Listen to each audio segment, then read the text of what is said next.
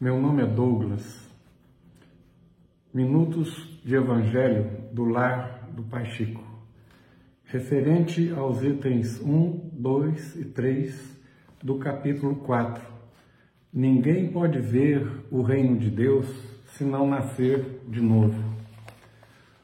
O título deste capítulo são palavras de Jesus referidas no versículo 3 do capítulo 3 do Evangelho de João.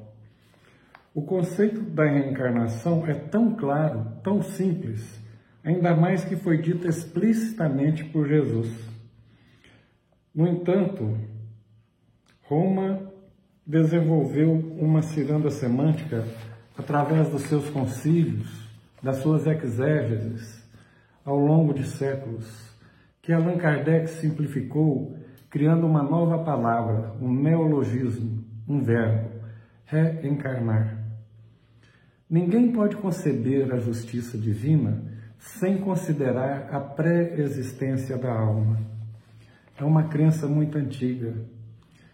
Não é um exagero dizer que pelo menos a metade da população terrestre acredita no novo nascimento.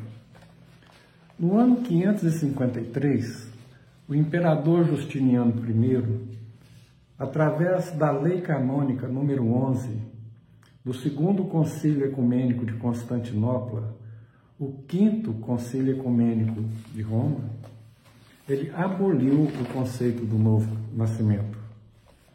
A motivação que se conta é que sua esposa, a rainha Teodora, mandara assassinar quase 500 prostitutas, suas ex-colegas de profissão, porque diziam que eram amigas da rainha.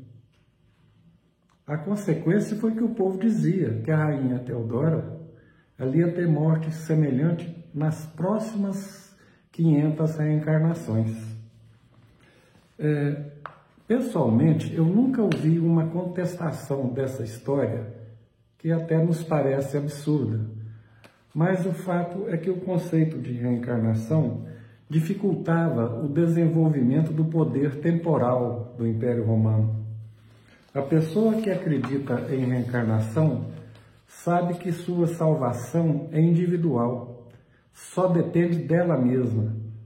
Com isso, ela não deve subserviência e nem valores materiais a ninguém. O que a salva são os ensinamentos de Jesus. Eu sou o caminho, a verdade e a vida. Ninguém vem ao Pai senão por mim. Só Jesus salva.